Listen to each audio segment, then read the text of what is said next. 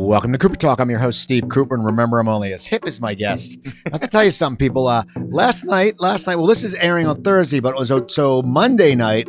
Uh, Villanova won the uh, NCAA championships, and I remember they won it before in 1983. And at that time, I was at college at Stockton College, which is Stockton State College. Now it's Richard Stockton University. And I remember we went crazy because they won, and we were going to drive up to Villanova just to try to get lucky. And uh, we're glad we didn't because we just got drunk. But I'm just thinking, if you don't know, Villanova is a bunch of rich kids. So I'm basically looking at last night they probably ran around the main line of Philadelphia, right off Philadelphia, spray painting kids' uh, credit cards gold, sitting there putting dimes in people's penny loafers, and putting BW uh, BMW rims on their VWs. So it was probably there was one ride I think they like, but a police a police uh, horse got assaulted. I, that's just that's Philadelphia for you.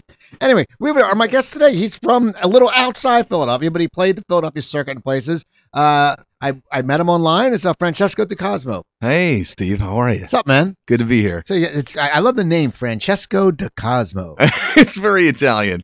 no, you I my girlfriend's Italian. So no, you you, you grew up in you said Dallas. I, I uh, grew up in Pennsylvania. Yeah, Dallas, Pennsylvania, outside of Wilkes-Barre. Yeah.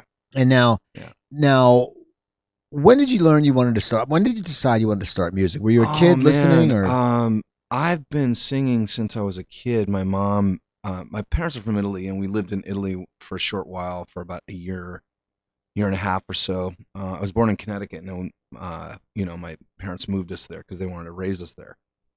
And uh, my mom was always singing. She was her her aunt was a teacher at the Conservatory of Rome for voice and piano, so she was around music a lot and uh, she was always you know singing Italian songs. So as a kid, you know, I just had a musical ear, and I just you know started. She would teach me these songs, you know, and uh, and then you know we moved to uh, Pennsylvania, and uh, started going to school, and I was always interested in music. Uh, and I started playing. Uh, I was in the school chorus, and uh, ended up being a soloist, and then I started playing trumpet, and uh, could I didn't have the embouchure for trumpet. Is that so, what, what, what, made you decide trumpet? Because when I was a kid, I was going to play trumpet, but I so I played uh, the trombone for a little bit because it was easier. yeah, It was easier and it was it was clunkier, but it was easier to blow into because the Well, you have trumpet's the very- valves too, and it, it makes it easier to get the notes, you know.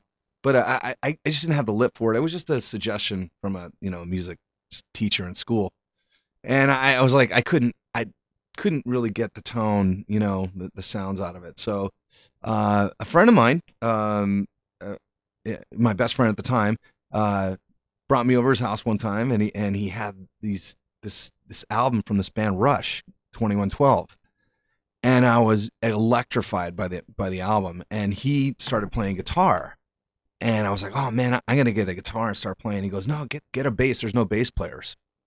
So I ended up getting a bass, and I've been a bass player and singer ever since. So- Now the the bass is uh the bass is, I always I always say the bass is like the uh, underrated cat like you know the bass you know Mhm. the great bassist you know I mean you, can- you can go on a list of them but you needed them and it's like the bass and the Oh, time. drummer are like the backbone and you know you- it's evident in like the old Rolling Stones videos when it's Bill Wyman and Charlie Sure. Watts they're always playing off each other and they got their own little club thing going. So, I mean so was it was it easy to pick up the bass? Because for me it's like it's got less strings and it's not as glamorous as Well- a kid. What was it like? Um, you know, I think there's a there's a uh, a misconception about bass playing, um, that it's easier than guitar because uh, if you're a singer and a bass player, it's not really that easy because you're sometimes you're dealing with counter counterpuntal rhythms, you know, and um, it's it's a lot more rhythmic, so you have to be kind of a kind of a drummer, you know, in your head with the rhythms. Um, so it's not necessarily easier, especially if you're singing.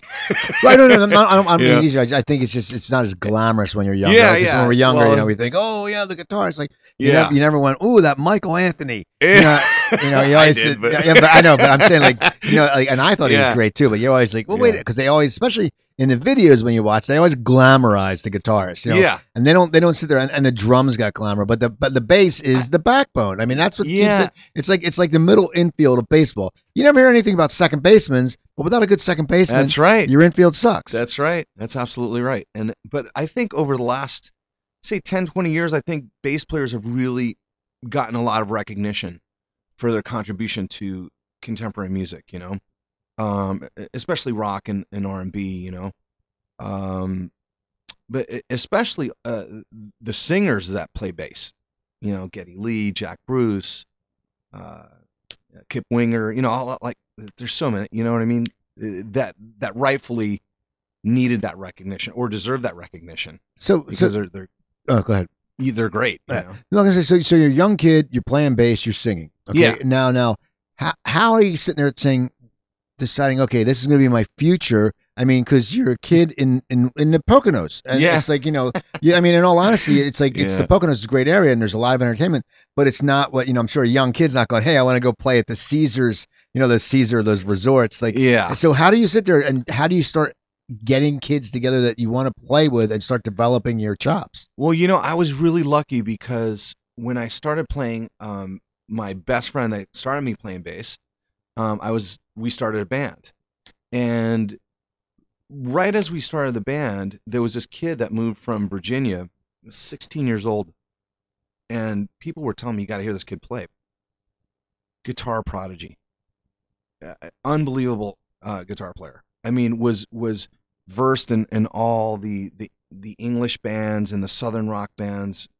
He his name is Kurt Hauff, and he's still playing guitar. Uh, amazing guitar player. Um, and him and Jim played really well together, Jim Blair. And we had I had a great drummer. So right away I had kind of a band of like prodigy kid players. You know, and it was just and my friend Tom Alexander uh, played. He was an amazing piano player. He's my my he's my best friend that I grew up with, Tom Alexander, and uh, incredible piano player. Um, and ended up playing with us for a while. So I was kind of I was kind of lucky that I had uh, immediately there was like all, all these kids that could really play, you know, in my band, you know. So it was cool. It was kind of like a, a prodigy kid band, you know. So that you was my first band. So what do you what do you guys decide to play though? Because I mean, uh, now what year is this? Oh man. I mean, it's like it's like because I mean, think of the Uh, music I that's. can't remember. Uh, But I understand, but you you know, so what what kind of music do you decide to play? Because with all these prodigies, there's be so much talent. You all have to probably have different tastes. we were all actually m- most of the kids were into rock, you know. Okay. because that was really the most popular music at the time. You know, uh, early '80s was like a, a- great time for rock, and and late '70s, you know, great time for rock and roll.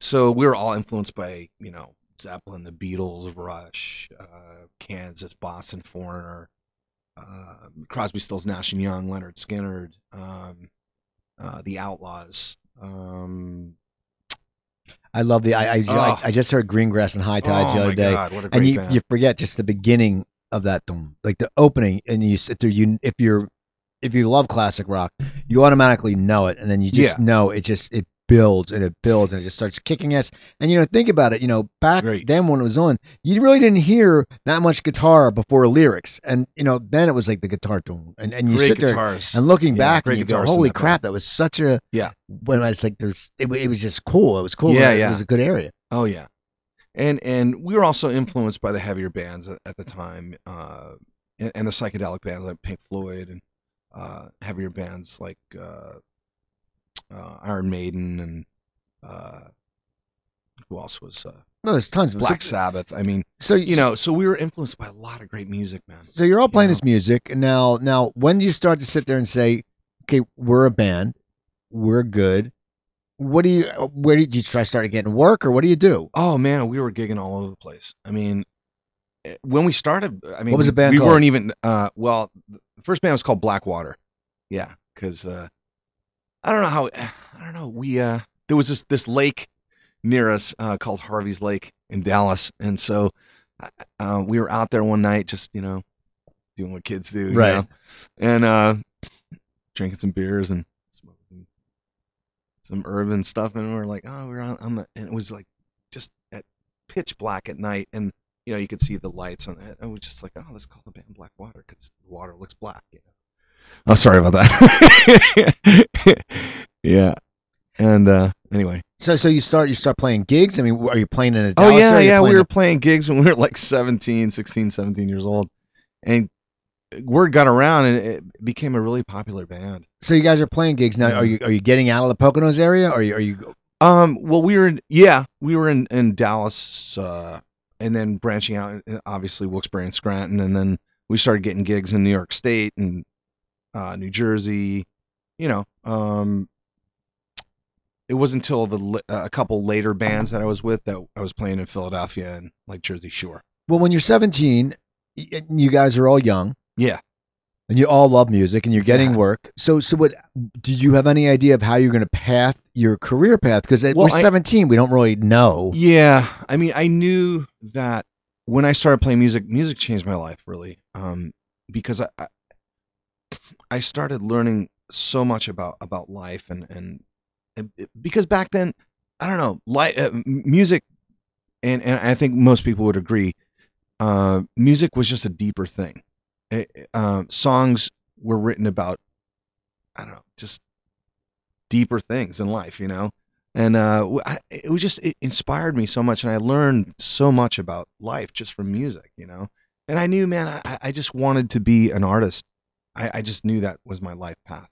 So I knew eventually I had to get out of, of northeastern Pennsylvania. I, I played with some great bands after Blackwater. Um, uh, this band called Rogue, and another band called Quest, which were two of the really the best bands in the area and after you know after that um which was about 10 years later i was just like you know i have to leave i, I either have to go to new york or los angeles or nashville Where were you playing on the Jersey Shore? Where were some of the places? I remember, I mean, Uh, like at the Playpen. or- shenanigans in Sea Isle city was Okay, rogues one of rogue's main gigs there uh we also played in in uh, in wildwood i can't remember the name of the club and some other uh places a little bit north uh of Sea Isle city i can't i can't exactly remember the So, are you, names are of those cities. are you playing all covers, or are you trying to mix yeah, in some of your own? yeah, own no, stuff? we did covers and originals. Yeah. Okay, so now, now who was writing the originals? You, or was it collaborative, or the Oh, it other was guys? collaborative. Yeah,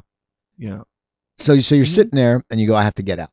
Not, but you said you decided you had to move to, to grow your career. Mhm. How do you choose between New York and LA? Well, I was really kind of. I, I love New York City because we would go there, you know, as kids. Uh, we we would go there every few months to visit the city because we loved it. But uh, it was just too cold in the Northeast. You know, it was really cold in the Northeast, and uh, eh, I just got tired of the weather, man. So you decided to pick up and move to LA. Yeah. So Now, yeah. now, now, I always ask about guests, where did you first live when you moved out here? No, did you drive across the country? I drove cross country twice. Yeah, okay. by myself. Yeah. And then, so now where'd you pick to live? Uh, well, uh, the first place that I that I moved was Calabasas because my my ex girlfriend had moved. She had moved uh out there uh, because she wanted to be close to her her brothers and sisters that lived in Malibu. So That's a nice area. yeah, that's cool. You can't complain about that. So, so Yeah. you, you get to LA, you're a musician.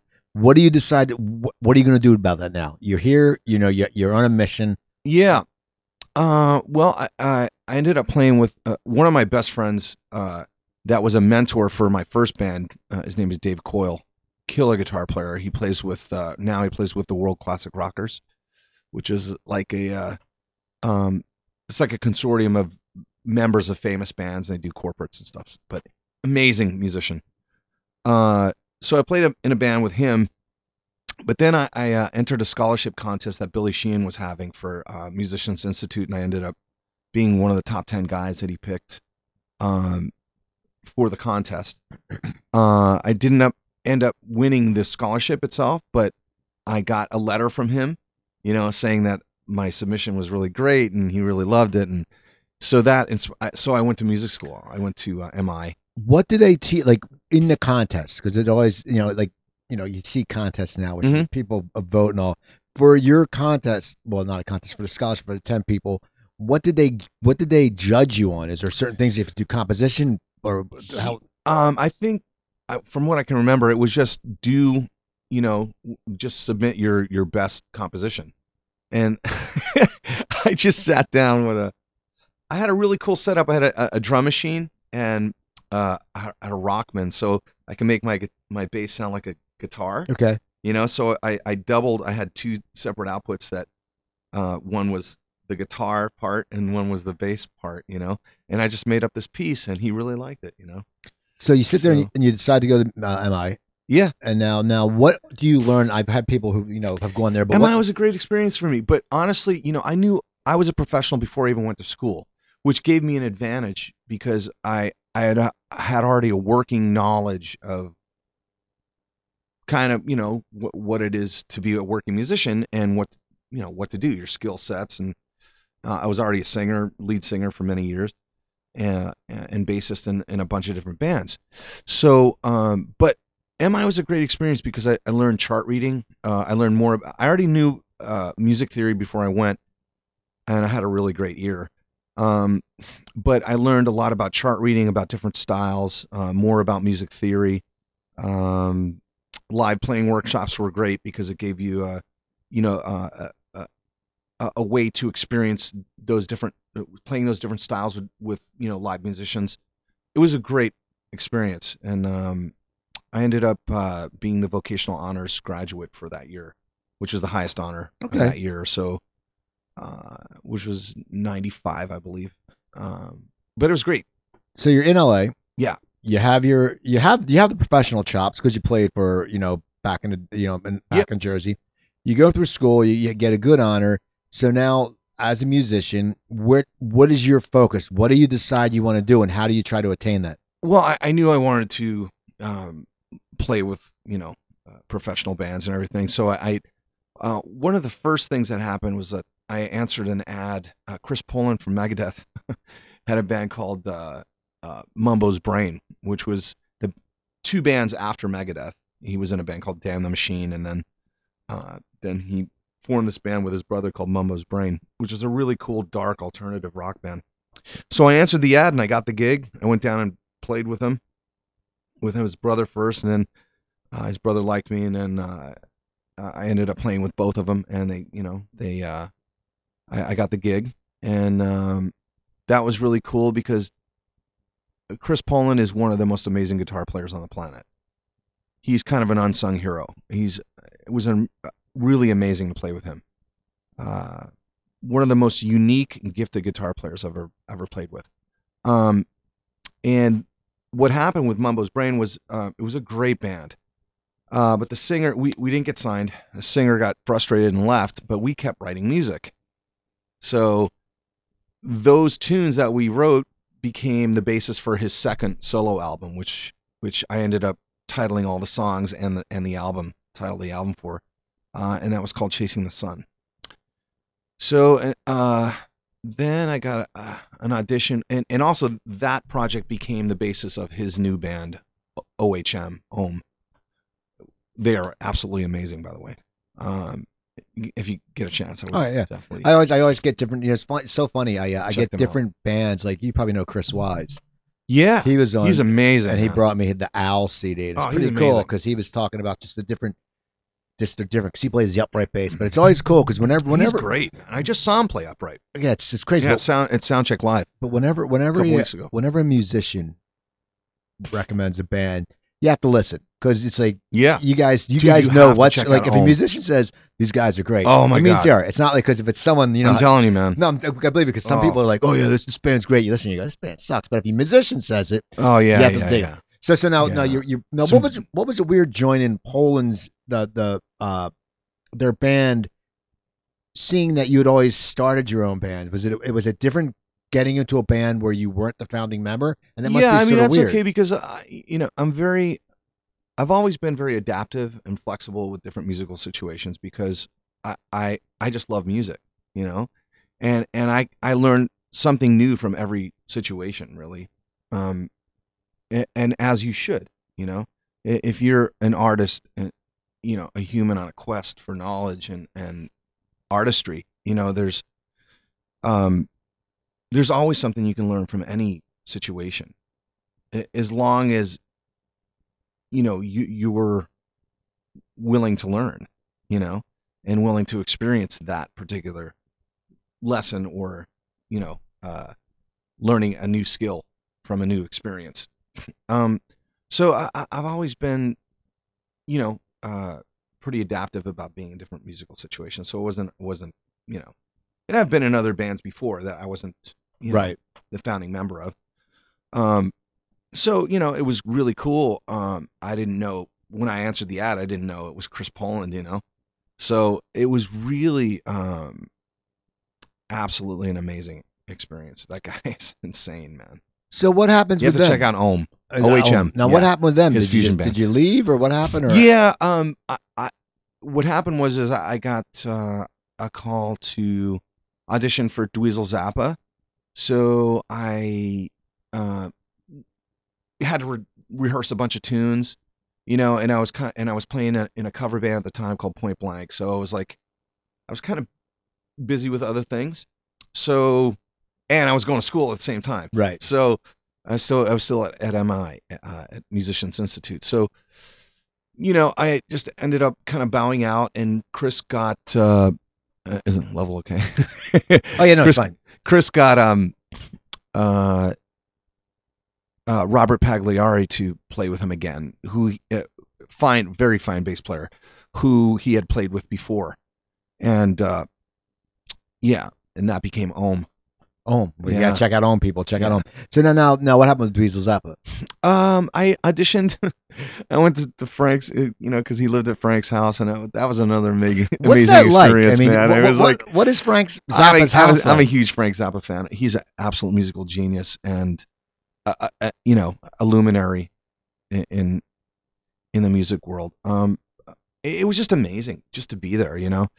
And uh, I had I'd always wished that I could meet Frank, you know, before he passed away. But um, it was really amazing just to be there, just you know, to meet Dweezil and and um, I, I auditioned. I didn't get the gig, but it was really cool to play with him and uh, and just to be in Frank's studio. You know, it was and uh, Dweezil was kind enough to show me, you know, through his library, and it, it was it was really it was cool. You know, So you're a young guy now. You're you you you you're in the MI. You, you left the band. You do now. Where do you decide you're gonna go? Do you start doing studio work or what do you do? Because it's it's like it's there's so many amazing studio musicians that Mhm. people don't know. It's like you know I had Kenny Aronoff on a few weeks ago. Yeah, he's you- amazing. You, see all the people Yeah. he play with. Now if you if you mention to a, a musician, they know. But if you mention to as you call a civilian, they're like, who the hell's Kenny? You know, it's, I mean, it's, Civilian. this would I when I did stand-up comedy. We used to call people who didn't do comedy Civilians. because they're not. They're not. They're not in. they're not in the trenches. Yeah, man. they're not in the trenches. yeah. So now, what do you do? I mean, how, how do you start doing studio stuff? And did you did you uh did you want to still be in Um, bands or I mean, what happened? You know, I mean, I wanted to do everything. Okay. you know because I, I like i said i i love everything about music so i wanted to do, get as much experience doing everything you know playing live uh, writing music uh, you know doing studio sessions um, which i ended up doing on evanescence's uh, fallen album um, but i got that gig from playing a live gig you know Okay. So now, how did that happen? Because Evanescence, Now, how did that happen? That you end up, Um, and why didn't they just use their regular bass in the studio? uh, apparently, um, uh, from what I understand, he, I, I don't know, I, I don't know if their original bass player was up to snuff for for doing the studio stuff, but but Dave Fortman, I guess, wanted to use professionals, uh, from what I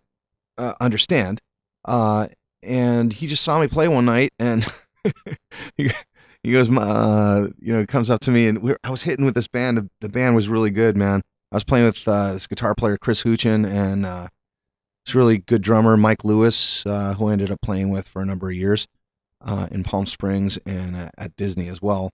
Um, and uh, we were hitting on some really heavy rock stuff, and it was like the last set, and they walked in. It was Dave Fortman and uh, Ben Moody and and their manager at the time. And uh, he just came up to me. He goes, "Ah, my name is Dave Fortman, and uh, you're the best guy, bass player I've ever seen in my life." He goes, he goes "I- "I'm producing this band called Evanescence." You know, I was like, "Oh, cool, man." I had never heard of him, you know. Right. And uh, and he's like, and I said, "Well, give me your, you know, give me your information." And I gave him mine, and he sent me the demo. It was them, you know.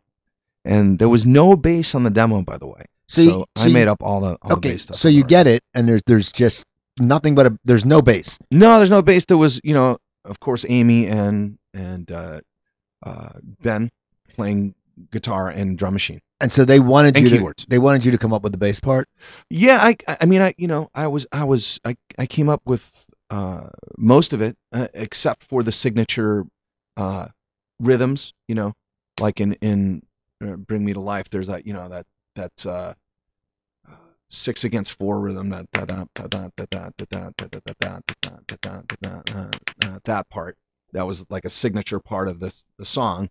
But most of the record I came up with so what's it like going in? Like you you go in there and you're with this band, and there's no bass. So basically, it's on your. You know, they they're saying you know it's must be a sign of respect because they're saying wait, what see what you can do.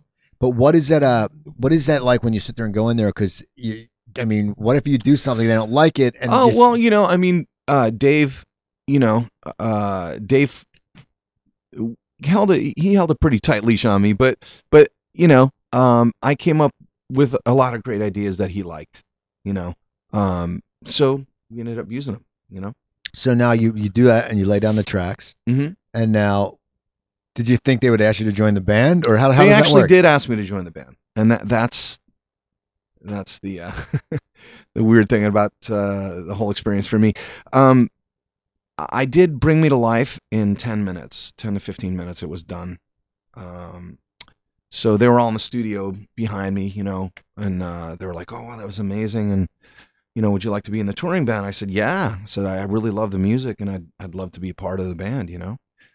So uh, they kind of, you know, after the whole session was over, I, I was like, "Hey, man, it was a great experience doing the record." I'm like, uh, "You'll let me know when the tour is going to be," and uh, they basically said that they couldn't hire me because the record company didn't have money to pay me, and blah blah blah. So See, it, it was kind of weird. you know, it's kind of weird. Yeah, it's kind, it's kind of a bittersweet experience for me because I really loved doing the record, uh, and I thought the chemistry uh, mu- musically was really great. And obviously, I mean, it- you know, the album won two Grammy awards. Right. You know, so it was a, the biggest record I had ever played on. The bit, the first big album I ever played on, as a matter of fact, and it got nominated for five Grammy awards and won two. So it was a bittersweet experience for me because it was, I mean, I taught myself in my bedroom when I was a kid, you know, listening to, you know, Zeppelin and Yes and Rush and all those bands, you know, and, uh, you know, I, I, it was bittersweet. So now, after that experience, is it like you know, sort of like in acting when someone does a good guest role or whatever, their their stock goes up. Now, did you did people sit there and know you played that and sit there and go, did you start booking some more studio work from that with bigger artists, or how does that work in the music Uh, business? Unfortunately, I didn't. I didn't really. Uh, uh, I didn't have a publicist at the time, and I wasn't really great at uh, social media, so I, I didn't get a whole lot from it. Um, but I, I, I ended up getting the Thin Lizzy gig uh, because I mean I had a lot of people that that I had gone to school with, and a lot of people that knew that you know I had a good reputation, and um, uh, what happened was um, my friend Rafael Moreira, who is a fa- fabulous guitar player from Brazil. Um, I met him one of the first days that he came to um, Los Angeles, and first day he came to school, I became friends with him. He blew me. He blew everybody away. You know. Um, do you know? Do you know? no, I don't. Yeah, he's amazing, man. Uh, but uh, I ended up getting him one of his first gigs uh, in uh, in L.A. Uh, so he could stay in town, and um, he ended up uh, uh, going on a blind audition of over 200 guitar players and got the Christina Aguilera gig. Okay, Yeah, and then he uh, he played with Pink and uh, who else did he play with? Us, Maya, Sisqó, a bunch of uh, you know pop artists and stuff, and he, now he plays with uh, um, Paul Stanley. all right. Great guitar player. He played on uh, on The Voice and uh, I believe American Idol, uh, uh, American Idol as well. Or I'm sorry, played on um, what was that uh, reality show, the rock one? Oh, uh, um, Supernova. No. Uh, yeah, Rockstar. Rockstar Supernova. No, sorry. That's right. and uh, yeah, so he actually um, recommended me for the Thin Lizzy gig. Now, what's that like? You know, seeing that you love classic rock, and I'm sorry, Mhm. especially if you grew up back east. I mean, everyone, everyone loves the boys are back in town, and Oh, Phil Lynott is just, and Phil Lynott was a bassist. Oh, So, so Thin Lizzy, one of my favorite bands ever. so and, what is uh, that like? One, I mean, first of all, you probably know most of the songs, so you probably played them because you know he was he was a singer bassist, right? Yes, Yeah. of course. So, so for you guys, when you're younger, that's Yeah. that's a guy you could associate with. oh so, man, so, so now, It's how do you how do you find out that you're auditioning for Thin Lizzy? Like, does someone call Dude, you check or this out, man. This is no this this is I'm not making this up. this was absolutely amazing. I was at my ex girlfriend's house in uh, in Orange County, and we were watching. We had never seen the movie Rockstar, so I was like, we went to this this video store, you know, the and and we rented this movie, and I was like, oh, let's watch this movie. And uh, so it was you know we we enjoyed it, and uh, at at the very end, it was a cool movie. The very end, John Sykes calls me on the phone as the credits were rolling. Sykes, one of my favorite guitar players of all time, how do you get how do you get your number? from from Raphael. Okay, so he Yeah. calls you, I I thought it was somebody right? playing a joke on me, you know. And he said, you know, uh, know, this is John Sykes from Thin Lizzy. I was like, what? you know, and I was like, say that again. Uh, you know, I, I forget exactly what I said, but I was like, who is this? Something like that, and it was John Sykes, man. I and this this is this is another amazing thing about Sykes. When I was like 18 or some some somewhere around there, um, I had heard you know that uh, that first Whitesnake album, uh, and I was completely blown away by his guitar playing. And I asked my, my buddy, I'm like, who is this guitar player? And he told me his name, and and and I just ins- I, when he told me his name, I had a psychic impression of him, like I had known him from somewhere, or I I, I knew I was going to work with him, which was really weird because that's never happened to me before. So we're still like Sykes and I are still really good friends to this So day. he calls you, And, does he- uh, he did- called me on the phone. Yeah. Does he ask you to join, or do you have to audition? He said we're you know uh, we're auditioning bass players and uh, you were recommended and he said would you like to audition? I'm like yeah of course. You know So how nervous are you going into that audition? I I you know I mean I was I learned the stuff pretty well you know so I, I didn't I, I didn't have um I, I wasn't nervous about that. It was just you know like meeting Sykes man. It was just like he was one of my favorite guitar players you know of So- all time. So, So you he still is. You audition, and Yeah. then how do you find out you got the part? I mean, not the part. The, the- Uh, he called me. He said, "Well, you know, I'll let you know." I said, "Well, actually, he said I got the gig. He said I got the gig um when I was at his house, and I was stoked. And he said, uh, "But uh, I'll let you know when. You know, we're gonna bring you in because the uh, I I think uh Marco Mendoza was still playing in the band, but he was playing uh in Thin Lizzy and also was playing with." Um, the girl from the Cranberries, I can't remember her name now. I Uh, can't, I can't either. yeah, but um, so he was kind of bouncing, you know, between both bands, and they wanted somebody more, you know, dedicated to the band, so they ended up hiring me, but a little bit later than I expected, uh, a couple months later. But uh, I, you know, I played with them for two and a half years. So, So, so what's it like now going out on tour now with a band like Thin Lizzy, who you know is a loved band and they're they're they're legends. yeah, man. What's it like? Because now it's stepping up to you know you've played with different people and you played the Jersey, you played down in uh Yeah. in Seattle, but now you're going to a place it where was surreal, bro. you have. I mean, it must be because you they're Yeah. they're diehard fans. And Oh, it's, it's, not like they've been fans for two years. They've been yeah, yeah, sure, years. sure. And so, what's it like when you first hit stage? I mean, it's, it's got to be a different crowd. It must be a different energy. it was super high energy super high energy. I remember the first the first big gig i did with them was just it was mind blowing man. The- and it was in uh at a a dutch um festival called arrow rock in holland yeah. And uh it was incredible man. It was like i don't know 7000 people there you know and just this huge area you know? It's like wow. And uh just playing with a band uh, Tommy Aldridge was the drummer, and he, nowhere to lie, he's been all one of my favorite drummers ever in the history of rock music. I saw him with the Pat Travers band open up for Rush, and I was a huge fan of his ever since. You know, and Pat Travers, I, they were just a great, great rock band.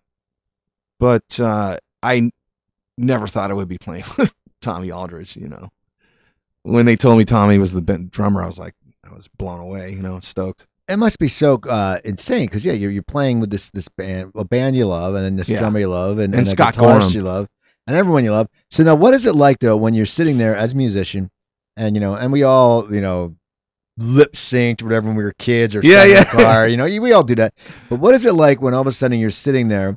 And, and I mean, Boys That Are Back in Town is a, is a classical song, like I- Jailbreak and stuff like. What is what is it like though when you're sitting there that first show Oh, where you're man. on the bass, and, and uh, I, I, I love the opening of Jailbreak too. Oh, so cool. But we so- opened up with that every night. What is that Yeah, like when you sit there? I mean, do you sit there and Um, go, "Holy crap, I'm sitting on Yeah, stage bro. with Thin Lizzy." Yeah, bro. I mean, I'd look across the stage and Sykes standing next to me, and Tom Tom behind me, and uh, Scott Gorham on stage left. Man, he's a, the original guitar player of Thin Lizzy. It was surreal.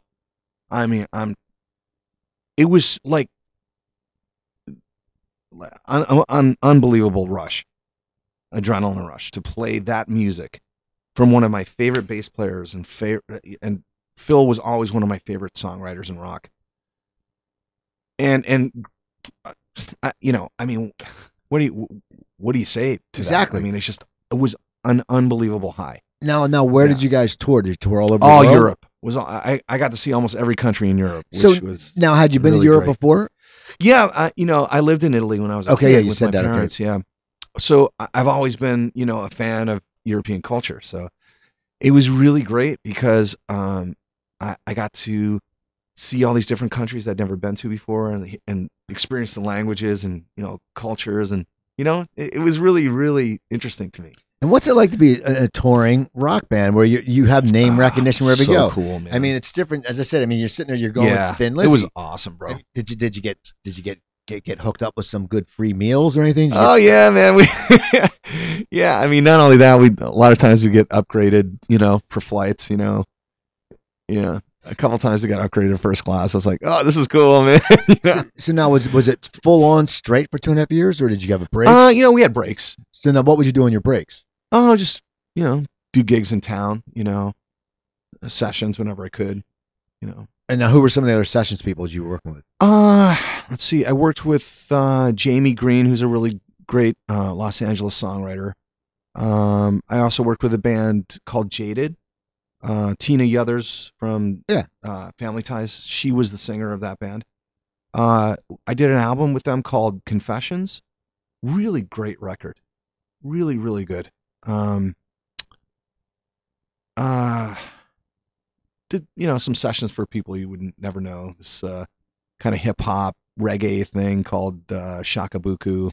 So you're covering all you're covering. yeah, you know, bases. it's like So so now, Thin Lizzy, you play for two and a half years, and then you, you leave, and then unfortunately, um, what happened was Tommy Aldridge um, was a he's a bike enthusiast, you know, uh, and uh, ten speed bikes, you know, graphite frames and all that, and uh, he was riding up in Santa Barbara and fell and tried to avoid a deer and ended up breaking his collarbone. So I tried, you know, we tried to replace Tommy, and uh, unfortunately, John just didn't. Uh, I think uh, wasn't feeling it anymore. And we were supposed to play with ACDC, man. We were supposed to play with ACDC that summer uh, at Wembley Stadium, and then in the fall we were supposed to uh, play some dates with Metallica, and then with Motorhead. So it was a huge disappointment for me. The, the band ended up breaking up. John ended, ended up leaving, and uh, uh, Tommy and I were let go, and that was so so you have to you have to get back up on your horse. So what do you, what do you do now? When, when you, after that happens, what do you sit there in your mind? Because it's like anything. It's like being Yeah. being on a great TV show that got canceled for no reason. yeah. You know, I mean, what what do you what do you do? How do you pull your bootstraps up and keep it going? Yeah, I just, you know, started gigging a lot in town, you know. Uh uh was asked to join a couple different bands that I ended up not joining um just cuz it didn't feel right. Um so uh, just last few years I've been writing I'm also a composer. So I've been writing music for TV uh and some a couple film trailers. Um and I'm writing my own record now, which I just sent you Right. a song. Now, how, how did you get in get into writing and composing for the TVs and movies? Because that's a very interesting thing. Because, Yeah, I I- like I said, I just really love music, and I, I taught myself how to play keyboards, and I play some guitar as well. Um, and I taught myself um, yeah, composition within Logic, and uh, I, I just I'm really interested in that stuff. You know, I've always been interested in in uh, movie soundtracks and scoring, and I, I just I'm teaching myself as I go along. You know, I just um, and and and uh, if you take a listen to my SoundCloud stuff, it's some good work there, man. I was like, I'm like, wow, I actually did that. You know, what So- what do you like in movies? What do you think have been good scored movies? Like, because something that as, I love Graeme Revell. Graeme Revell is one of my favorite composers. Um, I just saw a few months ago the new uh, Star Wars, and though I wasn't a big fan of the movie itself because I thought it was a bunch of rehash, kind of rehash story, the the score was unbelievable, unbelievable. So how do you how do you get into that business though? It's like it's like do you do you record it then you have to push it? I mean, it, it seems weird. It's, It's, like just who you know, man. It's just this business is more about who you know than what you know. So, you know, I mean, you just gotta keep making.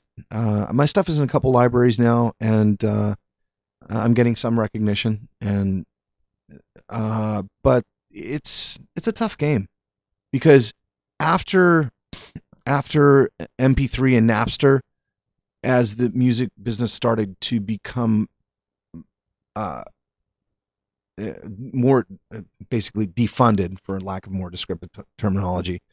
You know, when people started file sharing and stealing music, you know, um, musicians and, and artists had to do something else. So a lot of people started becoming composers. So it's very com- it's very it's highly competitive. Um, so it's about who you know, you know, and who you make friends with, and who likes you, and you know. So just like just like anything else in in any business. now the Well, SoundCloud. it's about relationships. the SoundCloud. You said you put started putting stuff up on SoundCloud. Yeah. Now, when did you just sit there, decide, and say, you know what?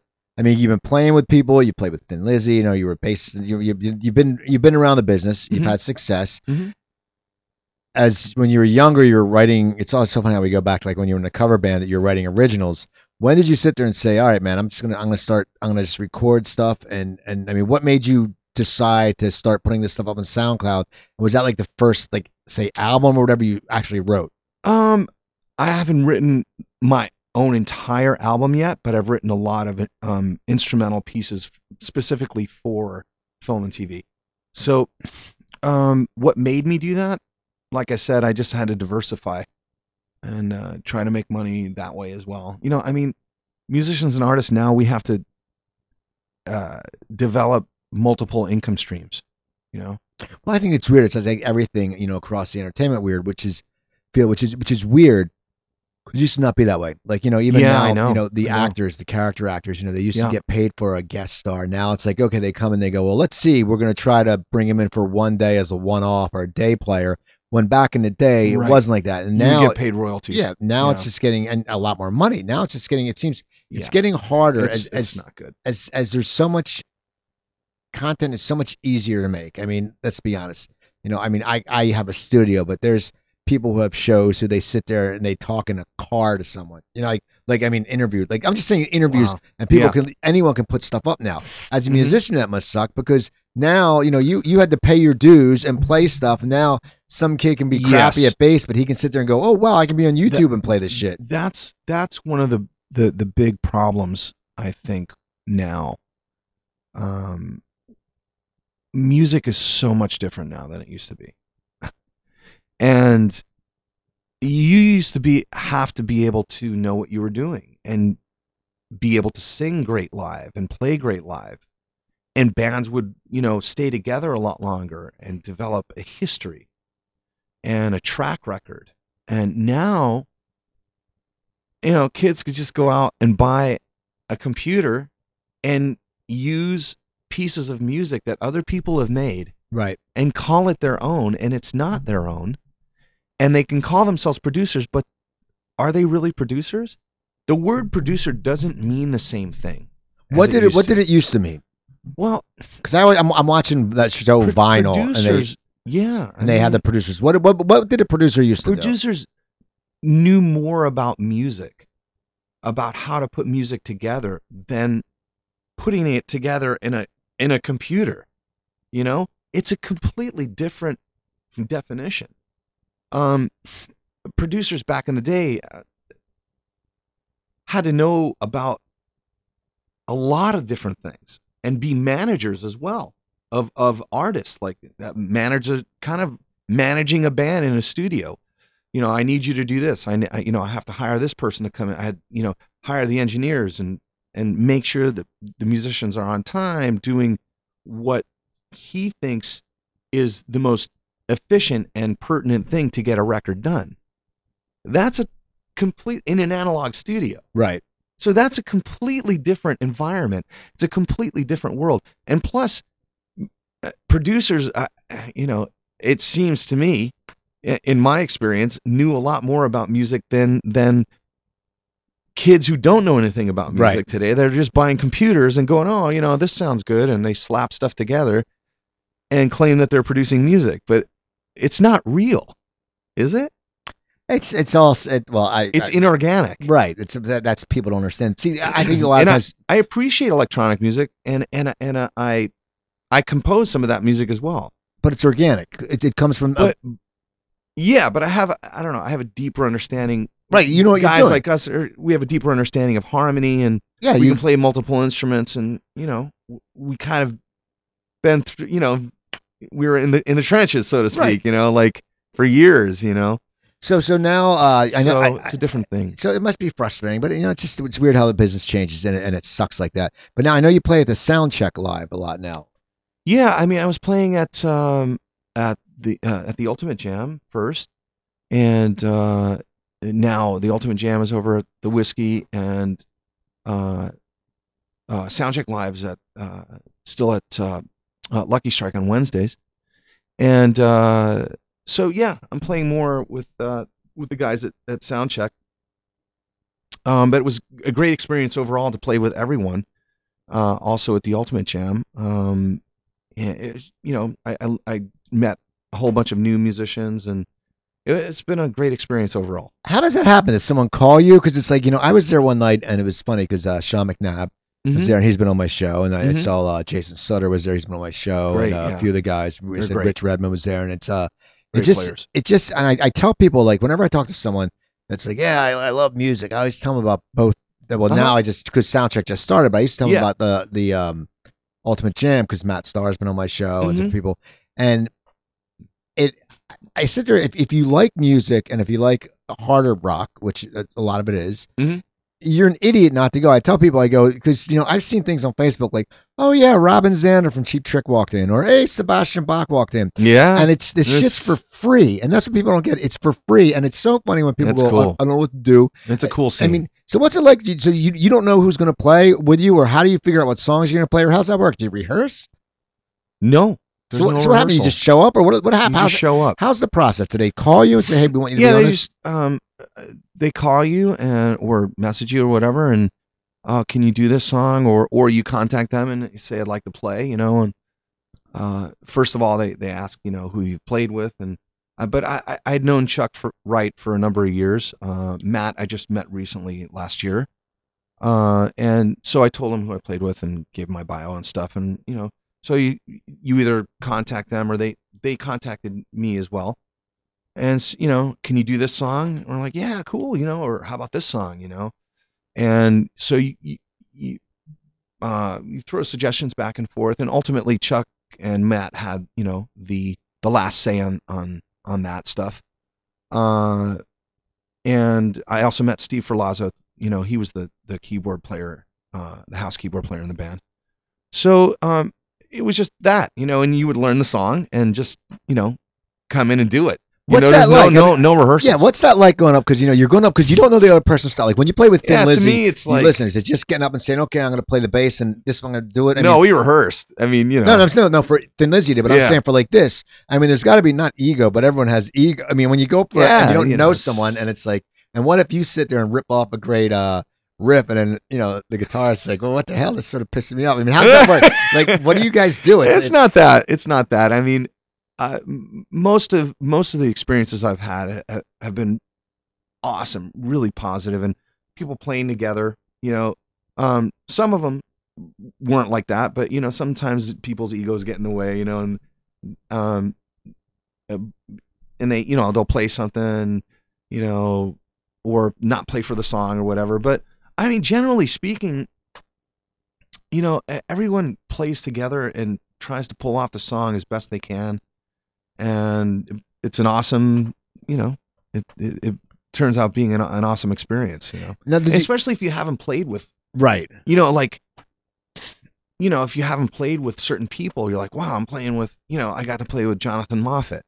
You know, I got to play with uh, uh, all these people, man. You know, Well, it's always cool. I mean, you go well, there. Matt, go, I had wow. never played with Matt Starr either. Right. I, I, you know, uh, I'd never played with uh, Mitch Perry. You know, well, I, I, I think I played with him once at Lucy's 51, but uh, it was great to play with him. Uh, it was great to play with Steve Ferlazzo, and and, and you know, it continues to be a, a great thing. And I'm playing Soundcheck tomorrow night. Now, now, did you also play in the in the past? Did you tour with Bobby Kimball? Yes, I did. So yes, I did. I, I'm a huge Toto fan, and Bobby Kimball is one of my favorite singers of all time. And um, I uh, I got a call from my friend uh, uh, Robin DiMaggio, uh, who's a, a great drummer and producer. I work with David Bowie um uh, and uh, who else? Uh, Paul Simon. And uh, my friend Jay Gore was a guitar player for the for the band that he was putting together. So he's like, "Do you want to play with Bobby Kimball?" I was like, "Oh God, yeah." So we did we did uh, a couple of gigs in uh, in Moscow. So what's that like, man? You get to go to Russia. I mean, how cool oh, is that? Man, I it was so cool. It was it was really fascinating. I, I'd always wanted to go to you know to Russia, and because it's such a different language and culture, and yeah, it was awesome. Yeah, uh, Moscow was beautiful, beautiful women there, uh, beautiful people in general, really nice. You know, uh, it, it was really great. It was a really great experience. We we played at this this car show. It was like this this car show, and these models were there, and you know high priced big you know like sports cars and helicopters. I was like, what's going on here? Right. You know, it was really it was really cool. And um, I got to play a bunch of Toto music, and we played a, a bunch of other, you know, uh, uh, great rock songs, and it was awesome. Uh, Alex Alessandroni was on keyboards. Uh, you know, it was just great. now, do you get out and play a lot besides Soundcheck? Are you playing? And did, did I think I saw you? Did you play with Tichy and some someone else a while ago? Oh, Brian Tichy, yeah, man. I just um, it's funny. I've been I've been going to the uh, the Bonzo Bash for a couple of years, and um, uh, it, I, you know, I always thought he was a great drummer, and and Brent Woods was playing guitar, and I know Brent through my friend Mitch, Mitch Brandon, who I, uh, I ended up playing with Chris Huchin, who I used to play with. Um, we played one of his parties, one of Mitch Brandon's parties. So he introduced me to Brent several years ago, but we never got a chance to play together. And the day before the Rush tribute they were doing at NAMM, they called me up.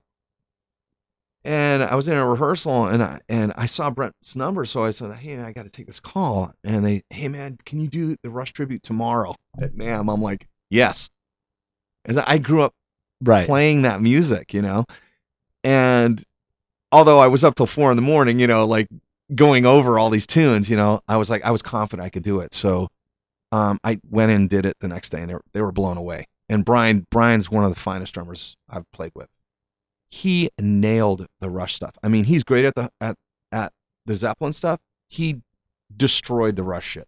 I mean, it was amazing. That's that's cool. That's it cool. was amazing. You know, I'm a huge Rush fan, so so we we a, I learned how to play like real honestly I learned how to play from Rush and uh, Geddy Lee, Chris Squire of Yes, uh, Paul McCartney uh, of the Beatles, and, and John Entwistle. They were like my teachers, and and Jaco Pastorius too. So we we have a few minutes left. Sure. Um, what what else is coming up with you? What, what what's going on? Uh, I'm playing a gig with Brian and Doug Aldrich. Uh, we have a, a band called Black Mongoose, and we're playing at Vamped in Vegas on the uh, I believe the Vegas- 29th. Vegas is like April a rock and roll rock and roll. I love it up there. It's man. crazy. Like I know Yeah. Vamp. A lot of people play at Vamp. I see that. Yeah, man. Uh, we're playing uh, August 29th at Vamped.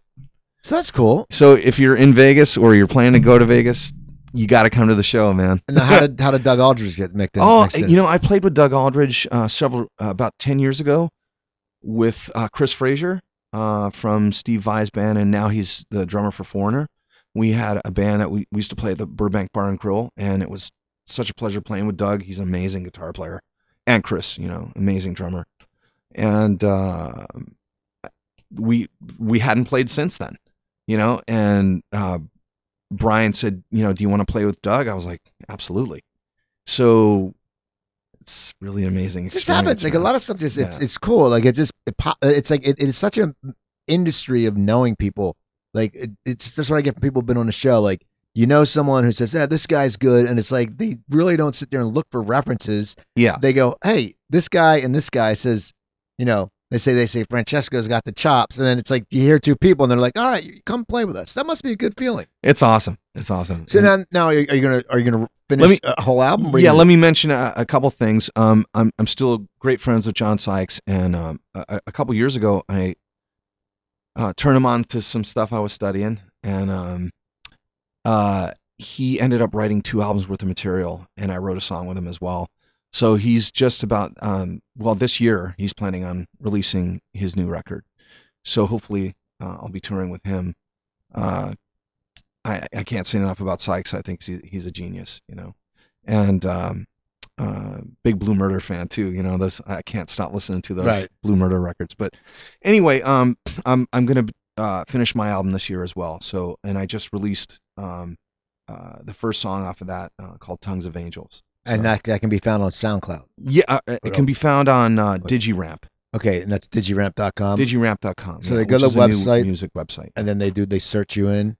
Um, I gave you the link. So no, I'm saying that for you people. Okay, so if you so could for, post that link, I would really appreciate it. my so people, my people go. We don't we, we don't even, we don't even listen to you, Steve. My friends, my friends don't even listen to me. I swear, my girlfriend, my girl, I think my girlfriend's listened to the show twice. She came in this morning because the girl from Criminal Minds was on it. She loves that show. Oh, cool, She- man. I've been in the studio for whatever, 11 months. I used to be in a different studio. First time she came in, I'm like, what the hell? I said, yeah, you, you go because you know it's something like. right. So now, now, do you do you tweet or do you do any of that stuff? Yeah, I mean, I'm on uh, Facebook and Twitter. Spell your bit. name so people can know your name. Spell it. Francesco Di Cosmo. It's F R A N C E S C O, and last name is D I capital C O S M O. and that's oh, that's you'll find that on Twitter. Uh, yeah, actually, I have my own website, fr- francescodicosmo.com.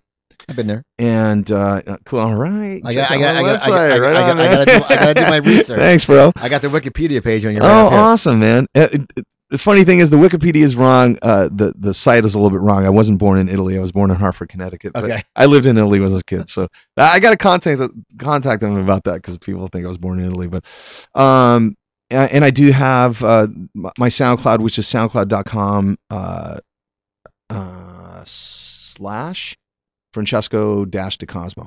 All right. Well, I want to Yeah. thank you for coming on, man. Hey man. thank you so much, man. I really appreciate it. And People go check him out. Plus, you know, he, he- he's from the Philadelphia area, so you know you gotta love the the, the Poconos. I used to play a lot of gigs up there, man, all over. Like, Cool, uh, man. Scranton and Wilkes-Barre, and uh, my old roommates from uh, Wilkes-Barre, and his, It's funny that you knew where I was from. you I know, yeah, Most people don't know. I know exactly. So go check him out. People also follow me on Twitter. It's at Cooper Talk. That's at Cooper Talk. I tweet all the time, especially during the political thing. I, I just post jokes about both types of people. People, some people get pissed. Someone called me. I, I made a joke about Trump, and someone got mad at me. And I'm like, whatever. It's all Twitter. So go to that. It's at Cooper Talk. Uh, Awesome. Trump has a good sense of humor. Exactly. Go go to my website. Go to my website. I'm a fan. it's well, it's, it's all it's all good. Well, go to my website, coopertalk.net. It's uh three 495 episodes up there, and you can email me at cooper at coopertalk.net. Tell me who you wanted me to try to get on. I'll try to get them. Tell me you know what you like about the show, what you don't like about the show. Uh, you can also find my episodes on uh, iTunes and Stitcher. You're going to type in one word. That's one word, Cooper Talk. It's easier to find. Instagram, it's Cooper Talk One. I post a lot. I post some uh, pictures of my guests. I post uh, some of my food stuff because you know I'm a foodie. Because you know after I went through my heart problems a few years ago, I sat there and I wrote a cookbook. So you have to go to Oh, my other website, stopthesalt.com. Go to that. It's 120 recipes. It's low sodium cooking for one. Easy to make, and it's good for one person. You know, especially if you're a male, because a lot of males are afraid to cook. Well, don't worry, I don't intimidate you. There's no pictures on the web. There's no pictures in the book because you see a recipe and you think it looks too good, you don't want to cook it.